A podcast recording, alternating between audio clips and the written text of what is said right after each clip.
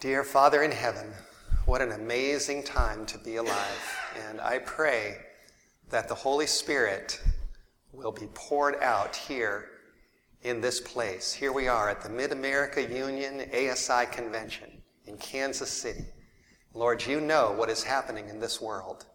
You know how much time we have left. We really don't know, but my sense is that time is fast running out and that Jesus is coming and the crisis is coming.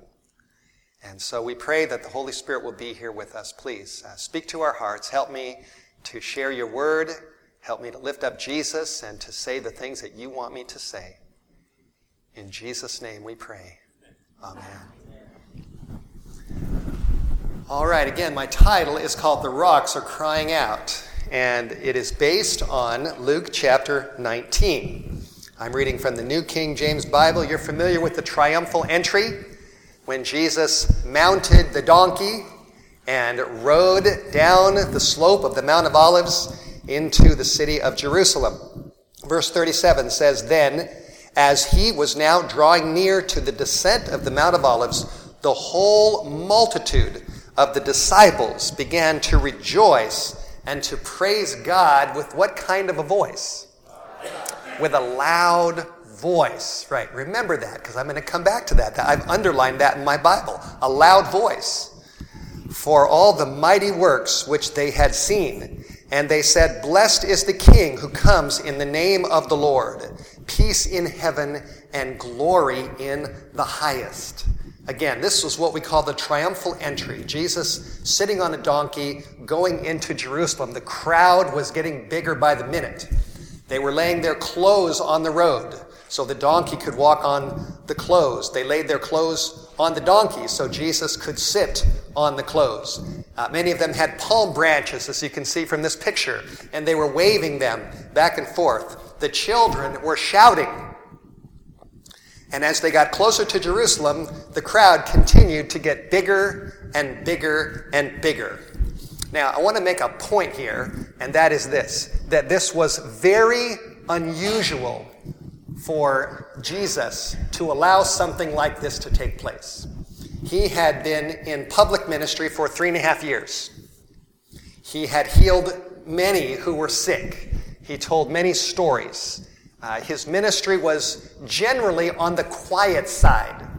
There were times when he would heal someone and then he would tell him, shh, shh, don't say anything. Don't say anything. Don't make a big deal out of this. Because there were certain things that were going on and Jesus didn't want to get his ministry cut short by offending the Pharisees unnecessarily. And so his ministry was generally on the quiet side. There was, on the quiet side, there was one time when a, when a multitude of people decided he's the Messiah and we're going to make him king. And when Jesus got wind of that, he quickly dispersed the crowd and he told his disciples to get into a boat and to go to the other side of the lake. And they were not happy about that. They wanted him to be king right there. But it wasn't time. But when Jesus was going down into Jerusalem on the donkey, something was going on that was different. Uh, as uh, we've heard the phrase tonight, this was not business as usual. Why did he allow such a display? I, I looked in, in the Desire of Ages, page 570 and 571, that talks about Jesus going down into Jerusalem. And here's a, a couple of interesting paragraphs. It says, Spectators were constantly mingling with the throng and asking, Who is this? What does all this commotion signify? They had all heard of Jesus. They knew that he had heretofore discouraged all effort to place him on the throne. And that they, and they were greatly astonished to learn that this was he. They wondered, now listen to this, what could have wrought this change in him who had declared that his kingdom was not of this world? Why the change? in his, uh, in his methods. Here it says, next paragraph says, Never before in his earthly life had Jesus permitted such a demonstration. Never before. He clearly foresaw the result. It would bring him to the cross. But it was his purpose to thus publicly present himself as the Redeemer. He wanted this to be a public occasion. He desired to call attention to the sacrifice that was to crown his mission to a fallen world. So that's why there was a change in what he had previously done. Now it was time to go to go public. Now one of the reasons was because prophecy, in fact, uh, there were many prophecies that were now kicking in and were being fulfilled right in front of the people's eyes. Such as this one, Zechariah 9 verse 9. This is an Old Testament prophecy hundreds of years before it happened. The prophet predicted, Rejoice greatly, O daughter of Zion. Shout, O daughter of Jerusalem. Behold, your king is coming to you. He is just and having salvation, lowly and riding on a donkey, a colt, the foal of a donkey. Now try to imagine this. You know, here's Jesus sitting on the donkey. And here's the prophecy in Zechariah 9 9. And that prophecy that was written hundreds of years prior to that moment was now specifically, directly, uh, openly being fulfilled right in front of people's eyes. Isn't that right? And so Jesus realized, he knew that after three and a half years of ministry, the final prophecies pointing forward to his final sufferings, to his death, and to his resurrection, they were, they were happening. They were, they were there right then in front of him. And based on that, based on this, the significance of the moment, Jesus decided that it was time to go public, to make a bigger splash than he had previously made before. Now, the next verse tells us that there were some who were in the crowd who didn't like this. The next verse says, verse 39 says that some of the Pharisees, they called to him from the crowd and they said, Teacher, rebuke your disciples. Basically, they said, uh, Teacher, tell your disciples not to speak with such a loud voice. Tell them to shut up. Right? That's basically what's, uh, what's going on. Now, the reason why they said this was because the idea of Jesus being the Messiah and prophecy being fulfilled right in front of their eyes was not something that the majority of the religious leaders in the Sanhedrin believed. They didn't, uh, they didn't go along with this, and it was definitely not politically correct to have such a big demonstration in front of the crowd. And so the Pharisees told Jesus, Tell your disciples to be quiet. To be quiet. It's not appropriate for you to be doing what you're doing. And what did Jesus say? If you look at verse 40, in verse 40, he answered, and he said to them, I tell you that if these should keep silent, in other words, if the disciples and the crowd should be quiet and not talk about what is happening right in front of our eyes. Jesus said that the stones would immediately do what? They would immediately cry out. Right now, as I've, as I've pondered this, it has really spoken to me, spoken to my heart, that when major Bible prophecies are being fulfilled right in front of people's eyes, it is time to speak out. Don't you agree? And if we don't speak out, then who's going to speak out? The rocks. That's right. The rocks are going to cry out. Now let's uh, let's go to Revelation chapter 22. Revelation 22 takes us down to the final times. We've just read about prophecies being fulfilled at the conclusion of the first coming of Jesus. Revelation chapter 22, ultimately points forward to the time of the second coming of Jesus. Verse 10 the angel said to John, who wrote this book, he said, Do not seal the words of the prophecy of this book, for the time is what? The time is at hand.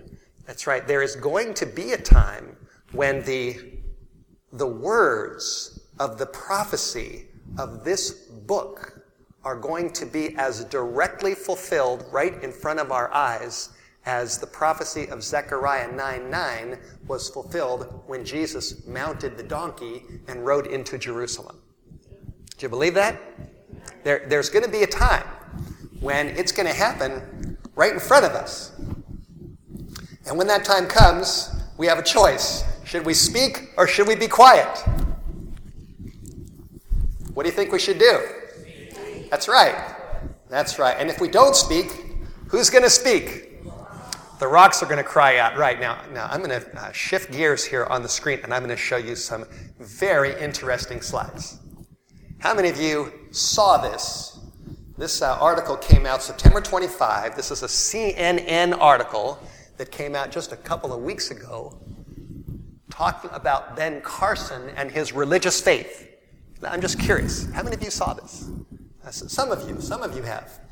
It's an amazing article. Now, as we all know, or at least most of us know, uh, Ben Carson is running for President of the United States of America right now. Uh, it's rather shocking that he is doing very well in the polls. Have you noticed that? Yes. Yes. He is a top contender to become the Republican candidate for president. Now, nobody really exactly knows the future. I'm not a prophet, but I'm watching all of this with great interest. Great interest. And as I think most of you know, what religion is Ben Carson uh, a part of? He is a, a, a what?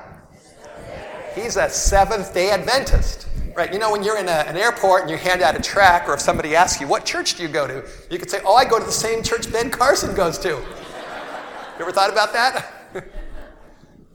Yeah, he's a Seventh day Adventist. Now, I don't know if you can see the highlight on this, on this article, but here at the very top, it says uh, story highlights. See that? And it says here, if I can read it, it's a little bit dark. Ben Carson, I have to read this on my computer. Ben Carson's presidential bid is putting Seventh day Adventists in the spotlight. Wow. That's what it says. I've had a lot of people ask me, what do you think about Ben Carson running for president? Um, and I, I, I, pray for Ben. I certainly like him as a person. Uh, and to me, it's very significant that news media is zeroing in on his religious affiliation at such a time as this. At such a time as this.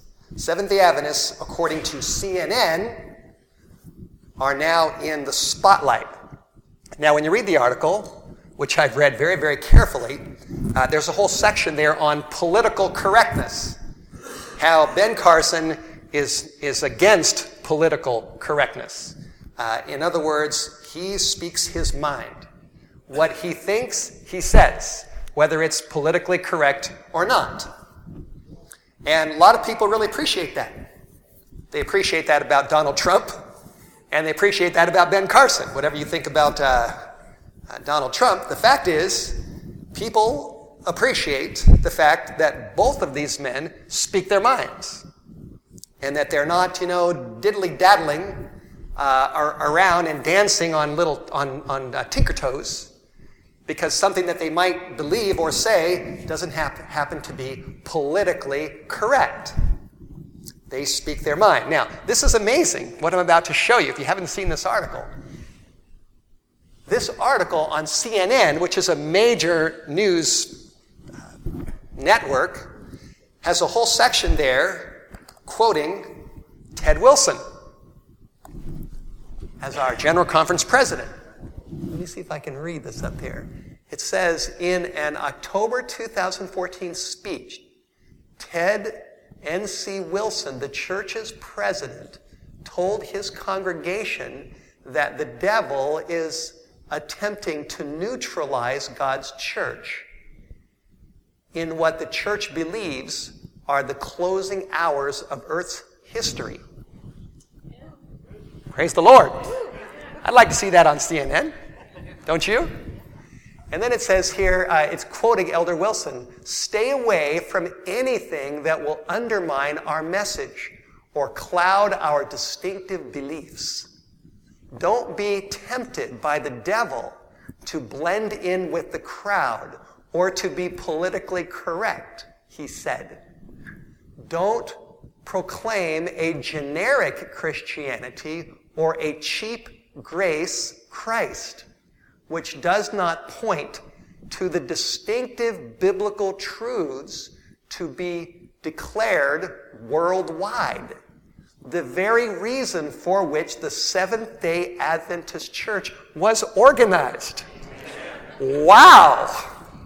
I tell you, that's a lot of free advertising. That's amazing.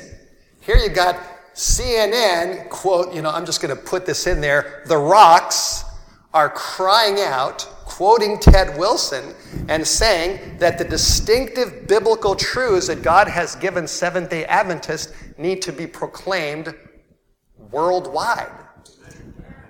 Uh, I can say hallelujah to that. I really believe that. Now, now get ready for this. I'm going to push my button here and I'm going to show you what else is in this article. When I read this, it just uh, it floored me. It just floored me. Are you ready for this? Here we go. This article says for Adventists, political ambivalence is built into their doctrine, which means that we, we tend not to be involved with, uh, with politics. And then it says church theology teaches that in the end days, the federal government will mandate Sunday church attendance, giving all who comply the mark of the beast. Wow. Now, you know, typically, uh, Eric knows this, all Amazing Facts evangelists know this. It is written evangelists, John Bradshaw, uh, all the major evangelists. We all know that typically you, you lead the mind of a person step by step by step into further truths in the Bible. You don't open on opening night with the mark of the beast. Right? Have you ever done that, Eric? Open opening night on the mark of the beast? I, I never have. I never have. You know, we just we, we don't we don't do that. We we get to know people first. We invite them to our meetings. We help them to learn about the signs of the times, about Jesus, about his love, about the gospel. We take them step by step, which is what we should be doing. We should be doing. Jesus followed a method when he was here on earth which is, is described in the book Ministry of Healing, page 43, that says, He mingled with men as one who desired their good. He met their needs. He sympathized with them in their situations. He gained their confidence, and then he bade them follow me. Jesus worked with people step by step. But when he went down on the donkey into Jerusalem, the week before he died, he knew that it's time for a change. It's time to go public. It's time to put things right out in the open. Because he was about to die. And he wanted the attention of the world to look at what was about to happen.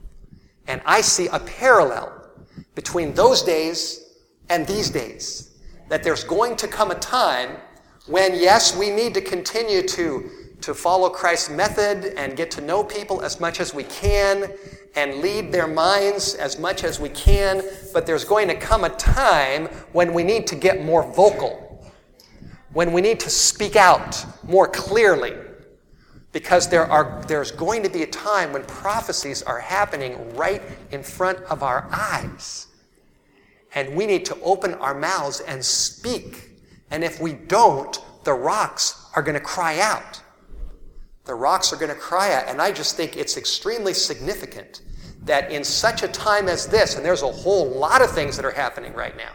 There's things that are happening inside the church, things that are happening outside the church, things that are happening the, with the Supreme Court, things that are happening uh, in just so many, many, many areas. I am totally convinced that we are living in a time that is not business as usual. This is a different time, and that God is trying to direct the world to his message, to his distinct message as revealed in the Bible and has, which has been given to Seventh day Adventists. I believe that. Now go to Revelation chapter 13. Revelation 13, verse 16, tells us that there is going to come a time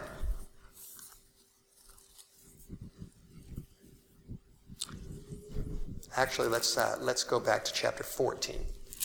There's going to come a time when a message is to be given with a loud voice, a louder voice than in the past. Elder Wilson talked about those distinctive beliefs of Seventh day Adventists that need to go out worldwide. And I, I, just, I appreciate Elder Wilson. I thank God that the Lord has worked through our general conference in San Antonio and our delegates around the world to place again Elder Wilson as the president of our Seventh day Adventist Church.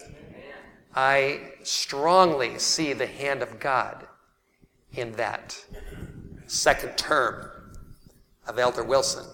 Now, he mentioned the distinctive beliefs of Seventh day Adventists. Distinctive beliefs. Here on the screen are three angels.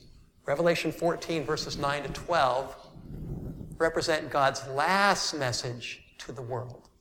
One last call. The Bible says a third angel followed them, saying with what kind of a voice? A loud voice. Have we read that before tonight? Loud voice. We read that about the disciples going into Jerusalem when the prophecies were being fulfilled right in front of their eyes. They called out with a loud voice. And the Pharisees said, Be quiet. And Jesus said, They can't be quiet. If they were quiet, the rocks would cry out. It's time to speak. The third angel is going to follow them, says, Follow them with a loud voice. If any man worships the beast and his image and receives his mark, the same shall drink the wine of the wrath of God. Here is the patience of the saints. Here are they that keep the commandments of God and the faith of Jesus.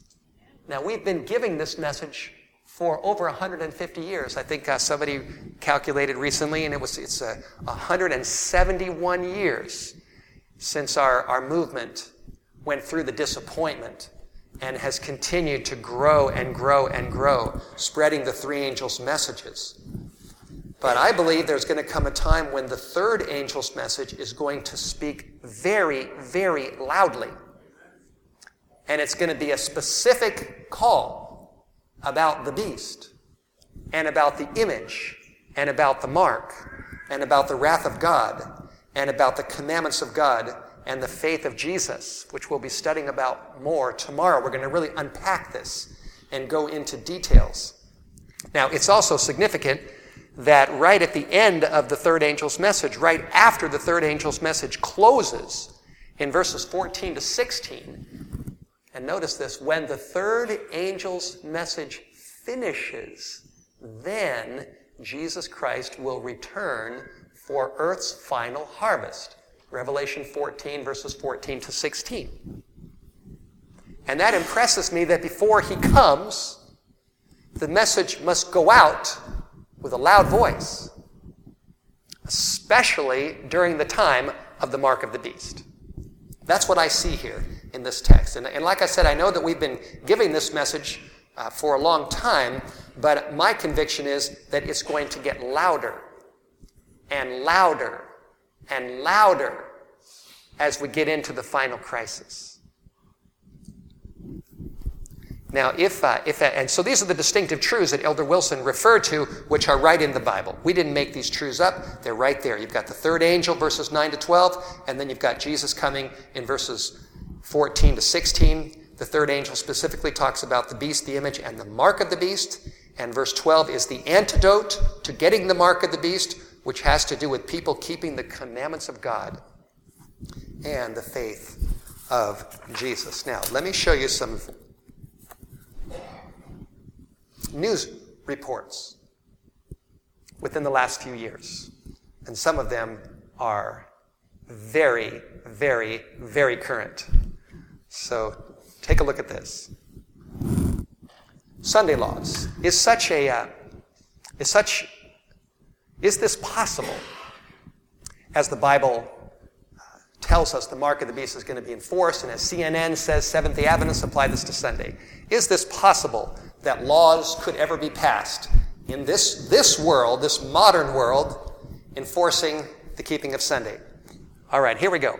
Time Magazine. The article was called On the Seventh Day We Rested. And the article is not really about the seventh day, it's about Sunday. And I, it's too dark up there to read, so I'll read it on my computer. It says, uh, The sense that Sunday is still is still wired in us. I'm sorry. It, it, first, it talks about Sunday laws during the time of the of colonial America. It says, once upon a time in the dominion in the dominion of New Haven, it was illegal to kiss your children on Sunday, or make a bed, or cut your hair, or eat mince pies, or cross a river, unless you were a clergyman riding your circuit. If you lived in Connecticut in 1650, there was no mistaking Sunday for just another shopping day. Regardless of whether you'd go to hell for breaking the Sabbath, you could certainly go to jail. In other words, there were strong Sunday laws in the, in the colonies, in early colonial America. Centuries later, it says the sense that Sunday is still, is special, is still wired in us. A miniature sabbatical during which to peel off the rest of the week and savor, savor ritual, religious, or otherwise. Sunday worship, Sunday football, Sunday papers, Sunday brunch. The day you call your mother, the night your family gathers around the TV to watch Once Upon a Time, The Wonderful World of Disney, and now The Simpsons. The idea that rest ha- is a right has deep roots in our history. Blue laws were a gift as much as a duty, a command to reflect, to relax and reflect. So this article on the seventh day we rested is referring to Sunday and how a long time ago people kept Sunday a lot more strictly than they do today. And this article is basically promoting Sunday as a day of rest and relaxation. That was Time Magazine. This is Fox News. The title of the article is called Let's Make Sunday a Day of Rest for God's Sake. ABC News. German court enforces day of rest. Have you heard about Sunday legislation in Germany? Now, some people say those are just secular laws. They don't really have anything to do with religion. I, I disagree with that. It's not true. There is a strong religious element in Germany's Sunday laws. Here, the article right down here says this. It says Germany's constitutional court has now upheld a complaint made by the country's Catholic and Protestant churches. Catholics and Protestants working together based on a clause in the German Constitution that Sunday should be a day of rest and spiritual elevation. So, Germany's constitutional court decided to close the doors of stores on Sunday because the Catholic Church and Protestants came together and pressured the court to enforce Sunday. So is that just a secular enforcement or is that religiously motivated? Religiously motivated. So that's ABC, ABC News. Here's CNN. And this came out, this article came out March 27, 2015. Senator, the title there is Senator says church attendance should be mandatory. There you can see Sylvia Allen, Senator Sylvia Allen, and here's what the article said. CNN affiliate KTVK reported that during a gun bill debate, Arizona State Senator Sylvia Allen asked, How we get back to a, moral rebirth in this country, I don't know. Since we are slowly eroding religion at every opportunity that we have, probably we should be debating a bill requiring every American to attend a church of their choice. Interesting language on Sunday. Now, how's that for religious freedom?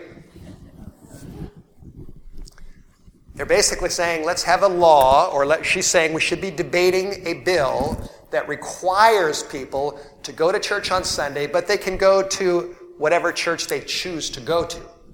So there's freedom of choice when Sunday is enforced by law. That's a, that's a rather twisted version of religious freedom. True religious freedom gives people the right to go to church or not to go to church. Right? They have the option if they want to go or if they don't. But anyway, uh, this is CNN, March of this year. Here's another one. Keeping stores open on Sunday is not beneficial for society, says Pope Francis. And this came out about a year ago, July 6, 2014. And it says here Pope Francis says opening businesses on Sundays is not beneficial for society because the priority should be not economic but human. And that the stress should be on families and friendships, not commercial relationships. Now, I certainly agree that the stress should be on families and friendships, not commercial relationships, but I don't agree with uh, the Pope's statement that closing the doors of stores on Sunday is uh, beneficial for society, and keeping them open is not beneficial for society. Now, this article appeared a year ago in the Associated Press. So we've got Time Magazine, we've got ABC News, we've got CBS, we've got Associated Press, we've got CNN discussing the Sabbath in the news. What's going on? What's happening? Here is a picture of Pope Francis's encyclical that came out June 18, 2015.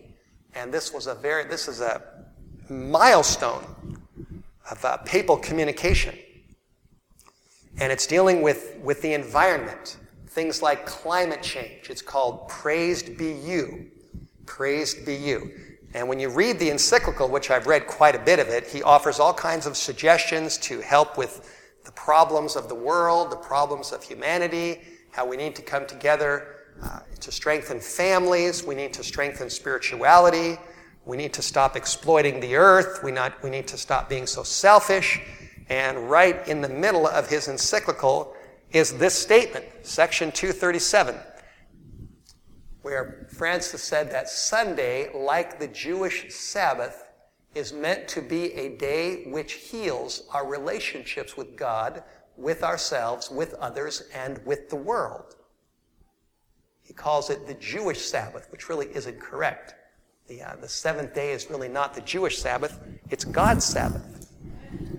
And it's interesting that he quotes the fourth commandment in his encyclical. He quotes Genesis he almost gives a pretty effective Bible study about Old Testament days and how God commanded Israel to keep the seventh day Sabbath. But then he shifts to Sunday and says that that is, that is a day which heals our relationships with God, with ourselves, with others, and with the world. Now, that, now keep this in mind. This is right in his encyclical released by Vatican uh, PR, translated in languages around the world, being read by scientists and by people of many, many, many different religious faiths, and legislators, congressmen. I mean, this is a major milestone, and it was not just addressed to Catholics. Most encyclicals, the word encyclical means circulating letter, most encyclicals are specifically addressed to the Catholic community, but not this one. This one, he says, I want to dialogue with the people, all the peoples of the world. This is for more than just Catholics. Here's another article that came out in The Guardian, and the title is called Slow Sunday The Simple Solution to Global Warming. The subtitle there says, Using Sunday as a day of rest and renewal would be good for our personal health as well as the health of the planet. So, in other words, the idea is if everybody stopped working on Sunday, uh, if we closed businesses on Sundays, stopped industry on Sunday, there'd be a lot less carbon emissions that would go up that would affect the, the, uh, the atmosphere and the ozone layer, and this would positively affect climate change, which they're linking to disasters. That increasing disasters are happening on the earth because the climate is changing because of man's abuse of the earth. And the idea is if we just all come together and keep one day a week, a day of rest, this is going to uh, be a simple solution to global warming and to help counteract climate change. Here's another article. This is the Waco Tribune Central Texas's news all day, it says. And this came out October 3rd, 2015. So this is, uh, how long ago is that? It's about two weeks ago. How many weeks ago?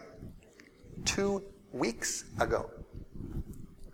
And the title is called Religion The Importance of the Sabbath to All of Us. Now, what Sabbath is this article talking about? It says here that we are increasingly depressed and suicidal. That's true. As Americans, uh, America is in trouble. We have turned to alcohol and drugs in a desperate effort to cope. We know deep down that something isn't working. There must be a better way. Most people recognize that the Ten Commandments are the foundation to human, are foundational to human conduct and life. But somewhere along the way, we have reduced the Ten Commandments to nine. We have eliminated the fourth commandment as irrelevant and archaic. This kind of sounds like an, an Adventist evangelist, doesn't it? Remember the Sabbath day to keep it holy, quoting the fourth commandment. But now look at this. 50 years ago, businesses were closed on what day? Sundays. And sporting events recognize Sunday as a day for worship. All that has changed. Today, our calendars are filled up to a 24 7 frenzy. When Jesus said that man was not made for the Sabbath, but the Sabbath was made for man, he affirmed the need for the Sabbath in our lives. He underscored the importance of the Sabbath to all of us for mental, emotional, spiritual, and physical health. Now, this is the Waco Tribune, an article about how we all need to be keeping the Sabbath, quoting the fourth commandment, quoting Jesus, and yet referring not to the seventh day, but to the first day of the week. Are you putting these pieces together? And that was just a few days ago. Here's an article from the website of the Salvation Army. Have you heard of the Salvation Army? A lot of influence the Salvation Army has. And this particular article is dealing with climate change, a call for climate justice. Climate justice. Release 7. And then it quotes a couple of verses in the Bible. Now, this was in the article. Keeping the Sabbath it could be the most radical thing a church can do for environmental stewardship to commit to keeping the Sabbath. The scriptures make constant reference to rest and care for the land as well as for, the, for people on the Sabbath. Spending time with family and friends and employing the fr- enjoying the free outdoors is an act of resistance to the pressures of materialism and consumerism. So, again, they're saying that if we want to deal with climate change, the problems of the planet, help heal the planet, this is basically following the cue of the Pope's encyclical saying, well, we really need to start keeping the Sabbath. But what Sabbath are they talking about? That's right, they're talking about Sunday, not the seventh day Sabbath. It's interesting to me that the voices for keeping Sunday are getting louder and louder and louder. And they're even quoting the Bible to do it. They're even quoting the fourth commandment. That's what's happening. Here's another article Excuse me while I tie my shoe. You can take a look at that on the screen. It's an article from the Lord's Day Alliance, which is an organization in America, the Lord's Day Alliance of the United States. The, the uh, date is April 28, 2015, so this was just a few months ago. And the Lord's Day Alliance is, is dedicated toward educating the public about the importance of keeping Sunday. And they certainly are in favor of uh, Sunday closing laws. And the title of the article there is Sunday as a Mark, a Mark of Christian Unity. Wow. Here is a screen capture of a portion of the website of the United Nations. Now, if you recall, and I'll talk more about this tomorrow, that when Pope Francis was here in America, he spoke to Congress. He spoke to the United Nations General Assembly in New York, and he spoke in Philadelphia to a vast gathering of the World Meeting of Families.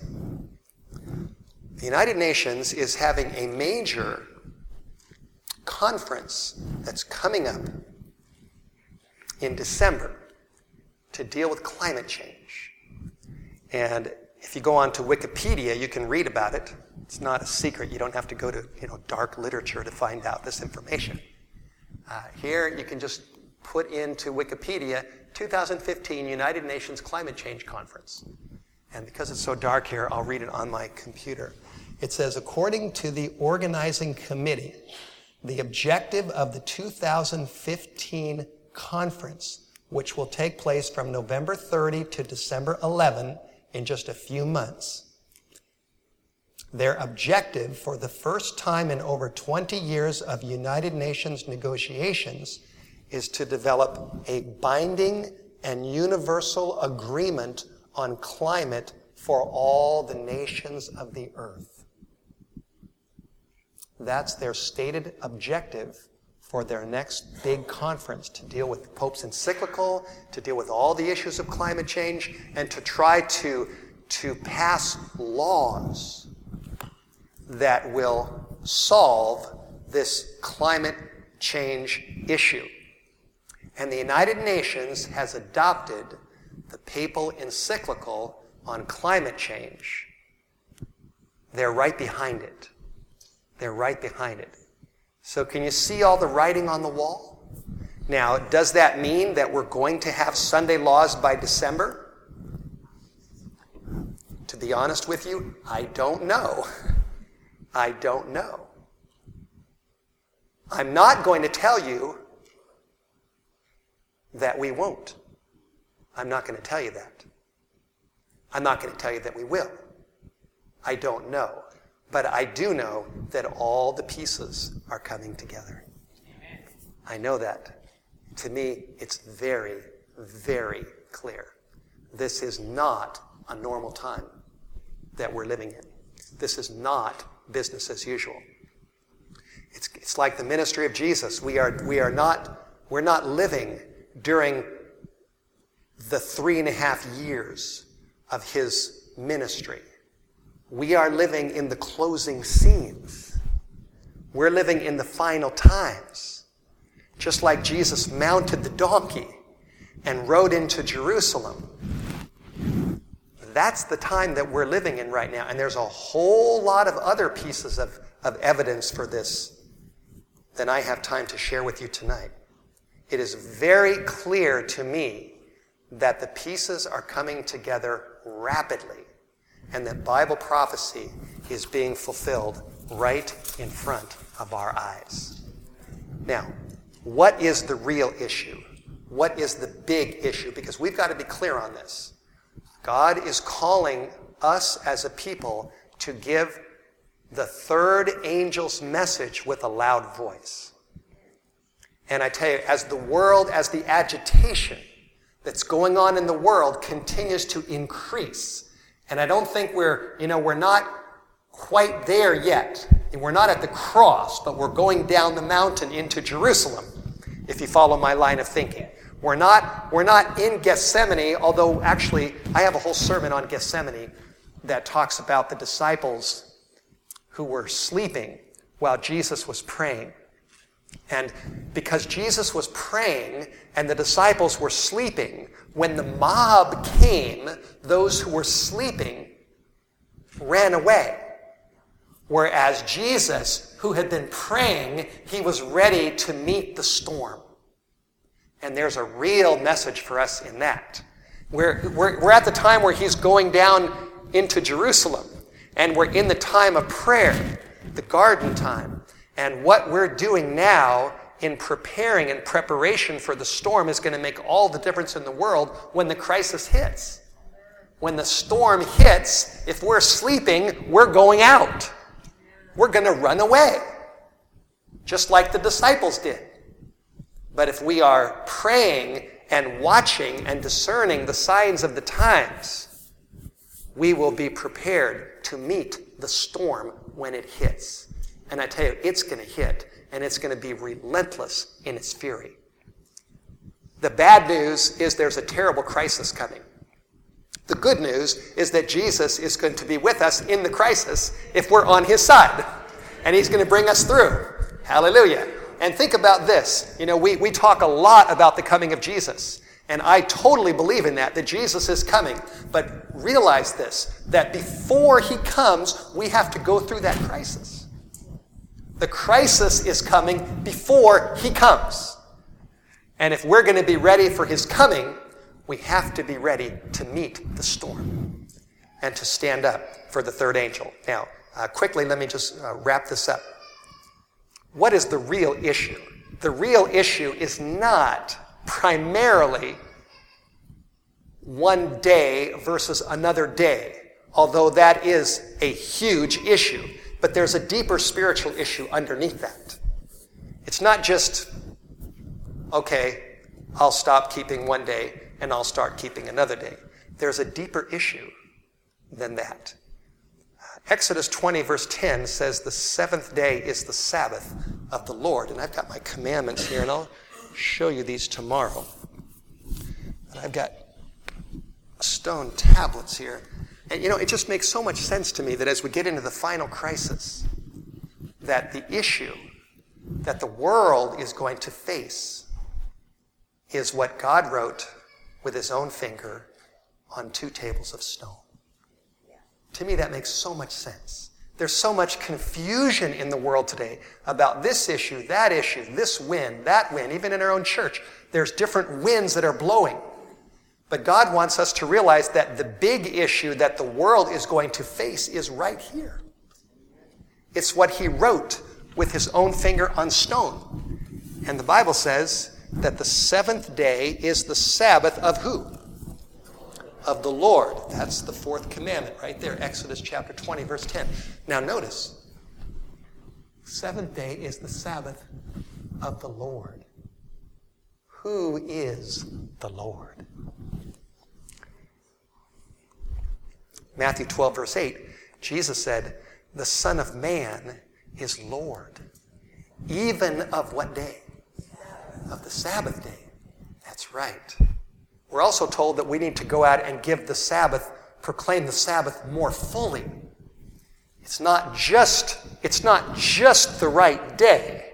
It is the right day, but it's not just the right day. It is the day of the Lord Jesus Christ. It's His holy day. When He said, I'm Lord of the Sabbath, He's saying, I'm God. I'm the maker of all life. I made the trees. I made the sky. I made the sun, the moon, and the stars. I made the grass. I made the animals. I made the fish and the birds. Jesus made you me. When you look in the mirror, you are looking at the miraculous creation of Jesus Christ. Wow, isn't that amazing? Now, not only is he the Lord of the Sabbath, uh, Luke 23 56 tells us this is a great text to help people to see that the Sabbath occur is, is still intact after the cross. Luke 23 56 says that after Jesus died on the cross, the disciples rested on the Sabbath according to the commandment. In other words, the commandment was still there after Jesus died. Powerful text, isn't it? I'm sure, Eric, you used that text. It's, a, it's right there in the Bible. Some people say when Jesus died, they got rid of the Sabbath. No. The Bible says that the disciples, after he died, they were still keeping the Sabbath according to the commandment. Now look at this. Turn to Matthew chapter 24. Just got, I'll take a little bit more time and then we'll finish up. Can you handle a little bit more information? Yes? I hope so. Look at this. I, have recently been really pondering this. Matthew chapter 24. Matthew 24 goes back and forth between the destruction of Jerusalem and the end of the world.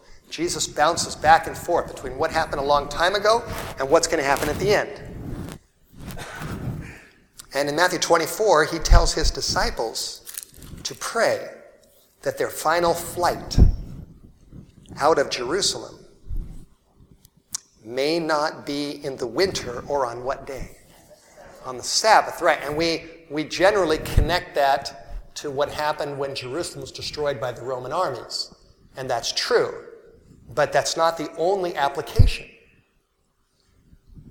The very next verse says, For then shall be great tribulation, such as has not been since the beginning of the world until this time, nor, no, nor ever shall be.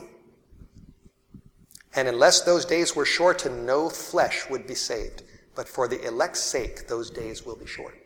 So Jesus puts the Sabbath right there, right before the great tribulation. See that? The Bible reveals, and Jesus himself reveals, that the Sabbath is a huge issue at the very end of time. And we're seeing that. We're seeing the agitation growing right in front of our eyes. Now, now, don't miss this because this is really one of the most important things that I'm going to tell you. One of the most important things that I'm going to tell you is this that the Sabbath, pointing to Jesus as the creator of heaven and earth, helps us to understand the identity of the one who died on the cross. When you put the pieces together, the finger that wrote the law, that wrote the Sabbath commandment and all the commandments, that finger was on a hand that was nailed to a cross. The Sabbath reveals that Jesus is our creator and it helps us to understand the identity of the one who sacrificed himself on Calvary. It wasn't just a man who died on a cross. It was, it was God in human form who was taking the sin of the whole world into his mind and into his heart and paying the price for human rebellion, human sin, human pride, and all the wickedness of this world. It all went inside of Jesus. And I really believe that there's going to be a message with a loud voice that's going to get louder and louder and louder as the Sunday agitation gets louder in the major news networks. And as the rocks are crying out and telling the public what the issues are, there's going to be a loud voice on the one side, and there's going to be a loud voice on the other side. And those loud voices are going to clash. They're going to meet in the middle, and it's going to be a fierce conflict at the close. That's where we're heading. And right in the middle of all this is going to be a message with a loud voice that it is our Creator who hung on a cross for the sins of the world. And our appeal to the world is going to be Are you going to be on the side of Jesus, your creator, or, or, or on the side of the beast? And are you going to go along with the mark? I'm convinced that the ultimate issue is a love issue. And it's not marshmallow love, it's real love. It's not like, you know, I love my dog or I love chocolate or I love, uh, you know, I love my teddy bear like my little daughter does. you have two girls, right? Boy and a girl. Boy and a girl. That's what I have, a boy and a girl. And, you know, kids love things and we love things.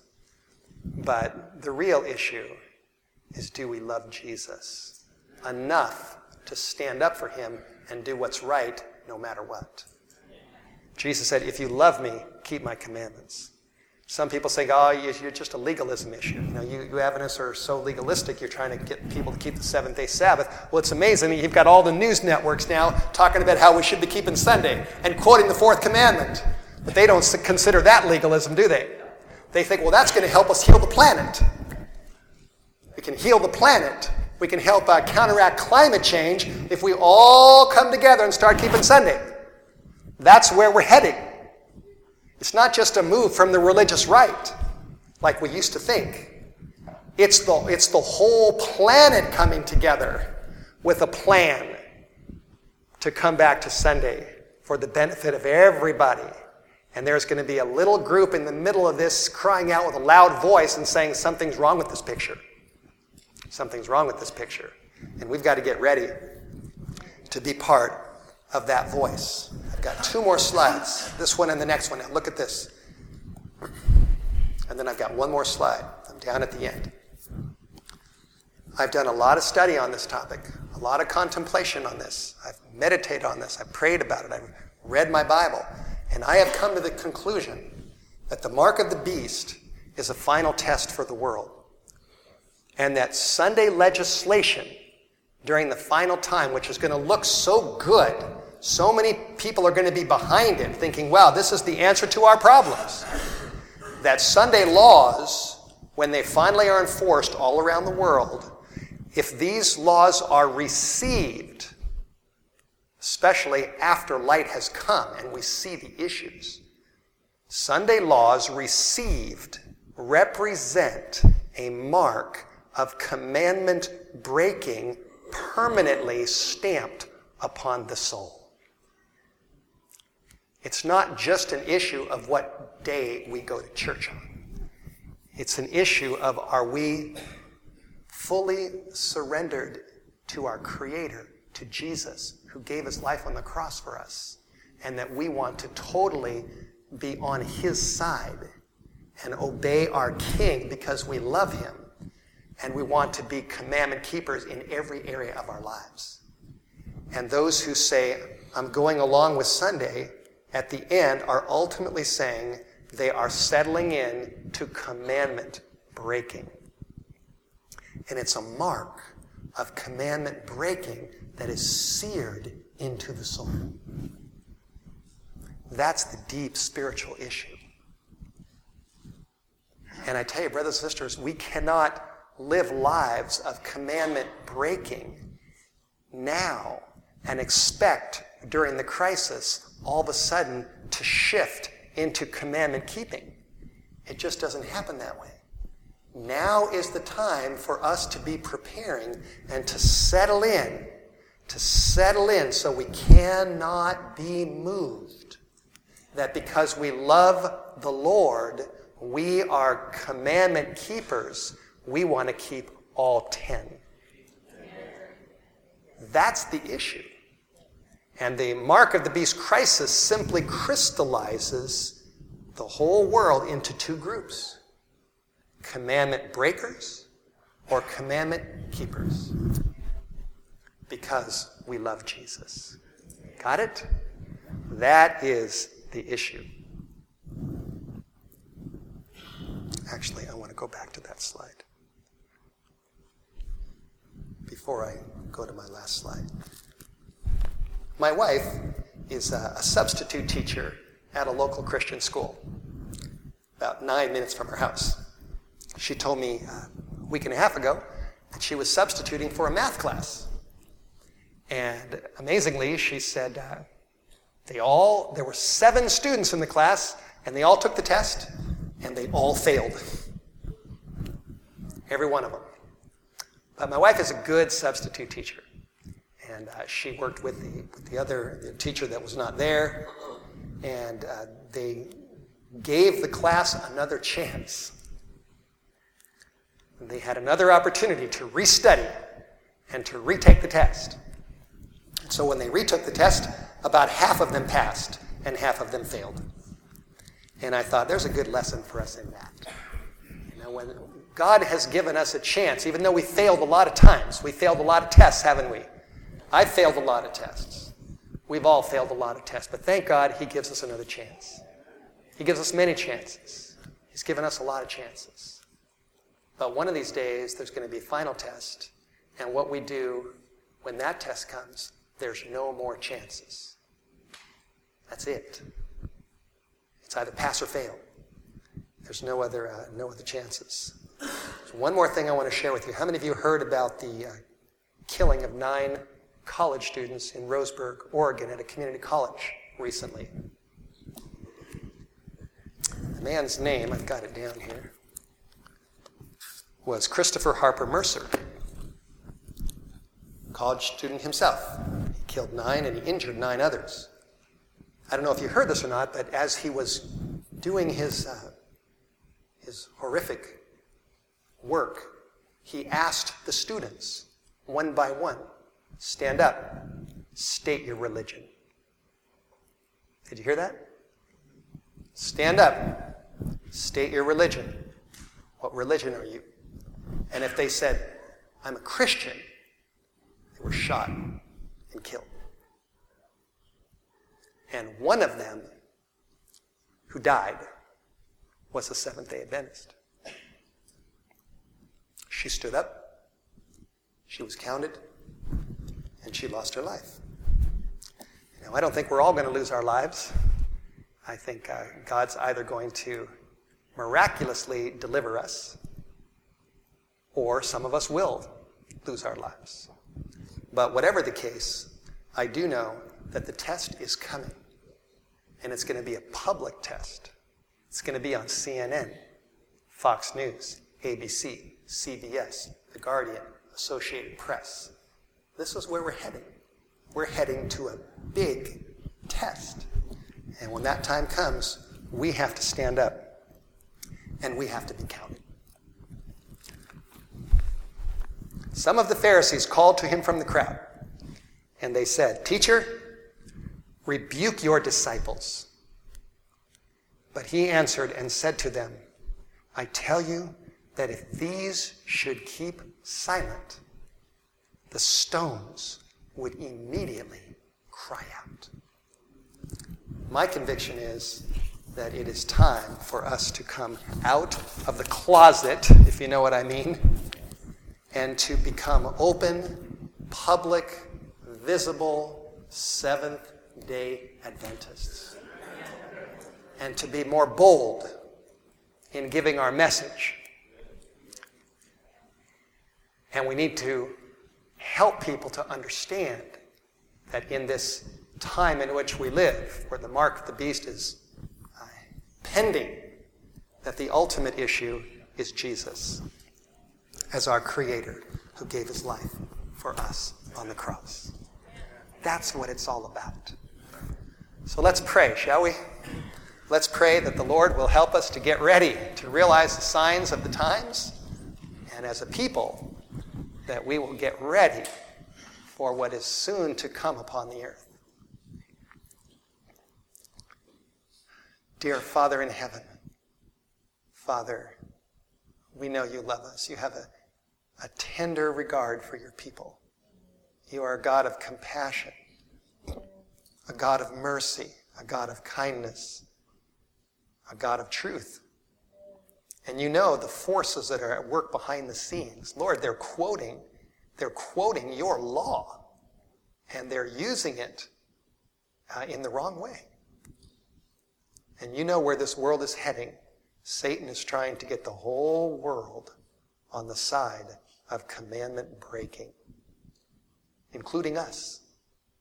And Lord, we pray, please, uh, get us ready for this crisis. Help us to be more bold in giving your message. Help us to reveal Jesus and his tender love and his truth in these last days. Lord, bless us, bless this weekend. Thank you so much for showing us in advance the words of the prophecy of this book that the time is at hand. In Jesus' name we pray. Amen. We hope you enjoyed today's broadcast with Steve Wohlberg. We feel privileged to be a part of God's commission to share the gospel message with the world. You too can be a part of our gospel outreach team by supporting broadcasts just like these with your financial gifts. We strive to be careful with every dollar that we receive, knowing these donations are sacred gifts to build up God's kingdom of grace and salvation. To find other great resources or to donate online, go to whitehorsemedia.com or you can call us at 1 800 78 Bible. That's 1 800 782 4253. You can follow us on Twitter at Whitehorse7 or on Facebook at facebook.com forward slash Steve Wohlberg. That's Steve, W O H L B E R G. If you prefer to contact us by mail, write to Whitehorse Media, P.O. Box 1139, Newport, Washington 99156. Thanks for your support, and may God bless your day.